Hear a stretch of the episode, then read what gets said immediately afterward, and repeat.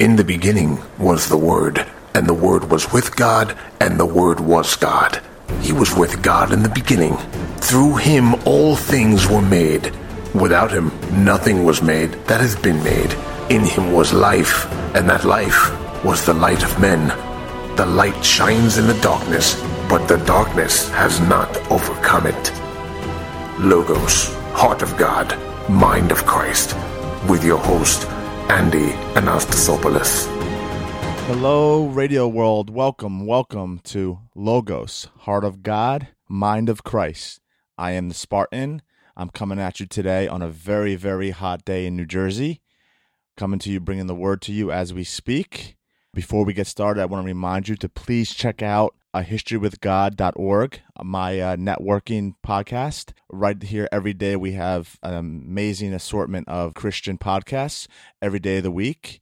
And I highly recommend checking it out. There's so many different and diverse topics that will totally satisfy your everyday needs. So please check it out at a historywithgod.org. On today's episode of Logos, I'd like to talk to you about John the Baptist. Now, for those who don't know, John the Baptist and actually his gospel is, is so important to me, quite possibly one of the most important gospels, and might even be my favorite text in all the Bible. People have heard me say it before, but I love the humbleness between both John the Baptist to uh, Christ and even Christ to John the Baptist, vice versa. But so today we're going to jump into a little bit of who was John the Baptist. So, according to the word and according to history, Zacharias was John's father, and he was a priest, and he and his wife Elizabeth were godly people, but elderly and childless. The archangel Gabriel appeared to him and told him he would have a son. His name would be John, and he would be a great man of God. John preached and baptized on the Jordan Valley south of Jericho. Like Samuel and Samson, he was to be a Nazarene and preached about prayer, promise, and fulfillment. He abstained from wine and strong drink, but was filled with the Holy Spirit. Now, even that, I don't know. The more I, I read about John the Baptist, the more I realize what an amazing character this guy had, and no wonder he was considered the, uh, you know, such a great man of God. Because, you know, how many of us today in this day and age can be abs, you know, abstain from wine strong drink, but then on top of that, be filled with the Holy Spirit. So, you know, uh, stuff like that, it um, it just inspires me. It kind of really helps to understand the spirit of God, what we have to do and what we have to become and it may sound extreme, but you know, and then maybe we're not supposed to do that, but it's just nice to know that we have some sort of pillars to live up to. He grew up in the wilderness, wearing a garment of coarse camel's hair with a leather girdle and consuming locusts and wild honey. So he would literally dip locusts and wild honey uh, as a meal. This was also the fulfillment of uh, Isaiah chapter 40, verse 3. Just as John said, I am the voice in the wilderness, Isaiah 43 says, A voice crying out, Prepare the way of the Lord in the wilderness. Make straight away the Lord in the wilderness. In essence, John was the way of the Lord, our Lord Jesus Christ. So it was predicted in the Old Testament through Isaiah. So Isaiah predicted it, and John fulfilled it later on in the New, in the New Testament. John also preached in the wilderness. Not only did he live, but he preached in the wilderness. Far from the temple city of Jerusalem, his message was to repent, for the kingdom of God is at hand. And that's essentially what baptism is, which we'll get into. John baptized in water to signify the drowning of their old life and to emerge from the water of their new life. I'm going to say that again. John baptized in water to signify the drowning of their old life, the drowning of their sinful life, and to emerge from the water of their new life. So to emerge as a new person, a new man or a new woman of God in their new life.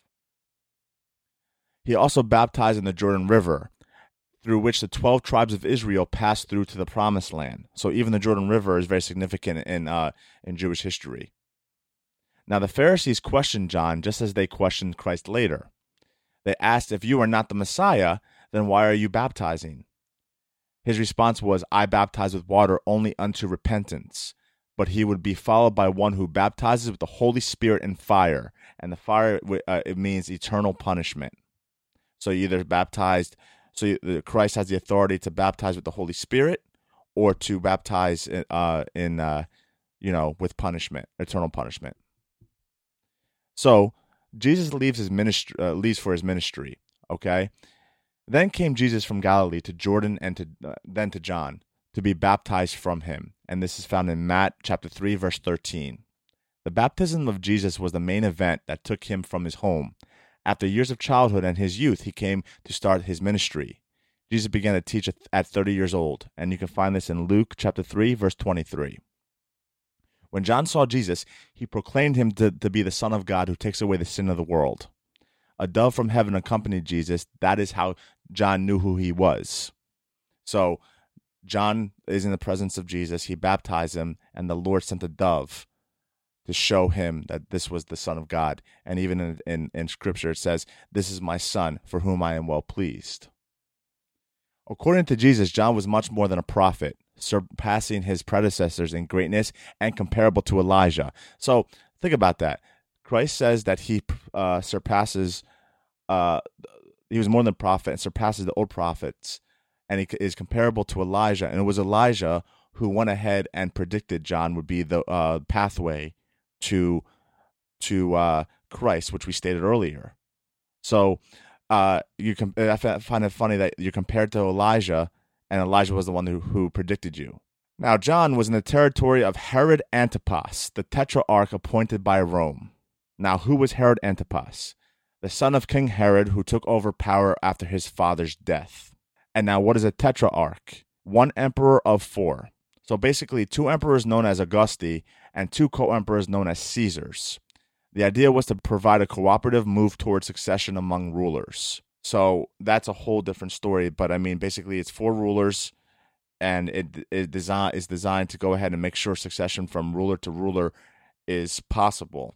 Now, the execution. Apart from being the man who ba- baptized Christ, he is also known for his unfortunate, gruesome end, and he was beheaded as a form of execution. The Roman historian Josephus tells us about the real John the Baptist. He was a high minded man. He told the Jews to strive toward perfection and exhorted them to deal justly with one another, and to walk humbly with God and to present themselves for baptism. As they flocked towards him from all directions, Herod began to be alarmed lest the influence of such a man might lead to disturbances. The area of Judea was a hotbed of mobs, insurrections, and revolutionary acts committed on a regular basis. In consequence of Herod's suspicions, John was arrested, sent to the castle of Macarius, and beheaded. Now, according to the gospel, this was uh, the reason for his arrest. However, Josephus offers another explanation. So there's more to the story. On a trip to Rome, Herod became close to Herodias, his brother's wife.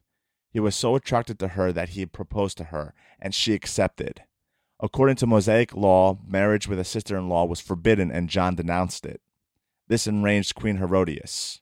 It is documented that it was Herodias' daughter Salome that asked for her head of John the Baptist in behest of her mother. She wanted to quell her mother's anger, and after a special dance to Herod Antipas, he asked her, What do you want? I will give you half of my kingdom. So he was so mesmerized by by uh, his uh, new wife's daughter, and he was so mesmerized by her dance that it got brought him to a point to say, "What do you want? How amazing are you? I will give you up to half of my kingdom. Anything you want, I will grant it. Now, after he said this to her, she whispered, Bring me the head of John the Baptist. So apparently, there was a a talk between Salome and Herodias, who was, uh, you know, Herod Antipas's new wife. And so she was so enraged by what happened with John the Baptist about John denouncing their marriage that she said, I want his head. And Salome, the daughter, was able to do that. It's pretty graphic. It's pretty, um, you know, evil if you really think about it. The king Herod was greatly distressed, but because of his oaths and his dinner guests, he did not want to refuse her. So he immediately sent an executioner with orders to bring John's head. The man went, beheaded John in prison, and brought back his head on a platter. He presented it to the girl and she gave it to her mother. And this is found in Mark chapter 6, verses 26 to 28. So there you go. That's pretty graphic. That's even a little disturbing. But that was the unfortunate end of John the Baptist. Now, Salome is not mentioned in, in the New Testament. It is simply described as Herodias' daughter. Again, Mark chapter 6, verse 22, if you'd like to look it up. However, it's Josephus again who says her name is Salome. Now, how do we know this? Can we take it one step further? Yes, we can. A Roman coin has also preserved her appearance. On it is it is inscribed King Aristobulus and Queen Salome. Now, do you guys see also the importance of outside sources in terms of even speaking about the Bible? that is pretty much John the Baptist's story, his unfortunate execution. John the Baptist is extremely important in the story of God and the story of the Messiah to begin with. And uh, it's also a very special moment for me just because, you know, I really identify with John 1. You guys already know that. You know it from the intro, you know it from my page, you know it from the name of the show, you know it from the graphics that I use on my on my websites. So it's there. You guys see that. I would even go as far as to say that this is probably my most favorite, at least so far, because, you know, the Bible is a lot of work. It takes a, lo- a lifetime to read it all, right? But I would argue that so far, it is probably my favorite verse so far. As I stated earlier, I love the verse. John says about Christ, a man will come after me, and I will be unworthy to untie his uh, sandals. If we're talking about a deeper meaning, it really moves me Okay. So for those who don't know, what does it mean to untie sandals? Like it's almost like, you know, he's saying, I am unworthy to even kiss his feet. Because the most humble thing you'd probably do is kiss somebody's feet. And John says about him to Christ, I am unworthy to do just that. And I just love the humbleness of John. I love the tender heart of John. I mean, this is what it means to accept Christ into your heart, to be tender, to be humble. Now, on top of that, what I find so fascinating is also the reverse. I love Jesus's reaction to John. I mean, Jesus could have said, That's right, kiss my hand, untie my sandals, kiss my feet, because he is the Messiah. He is the Son of God. He is our Savior. And he could have said all that.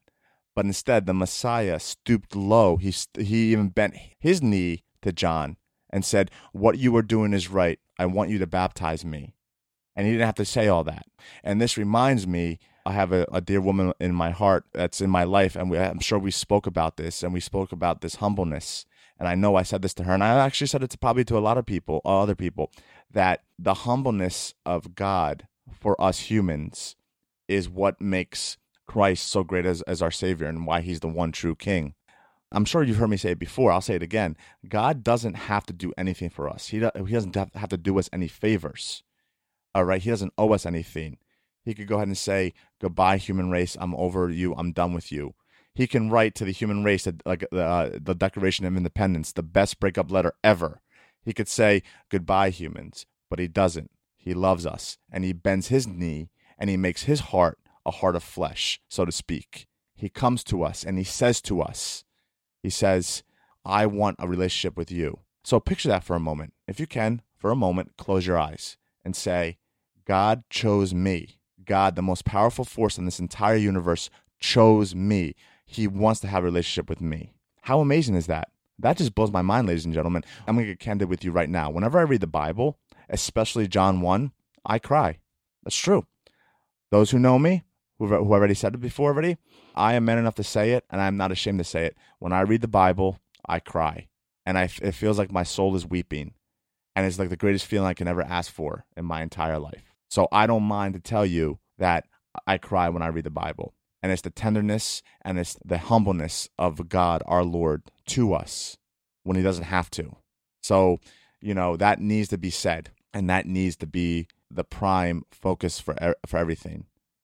So I hope you guys, uh, you know, as you go throughout your day, and I hope as you go out throughout, throughout your week and even rest of your life, you learn to open your heart a little bit.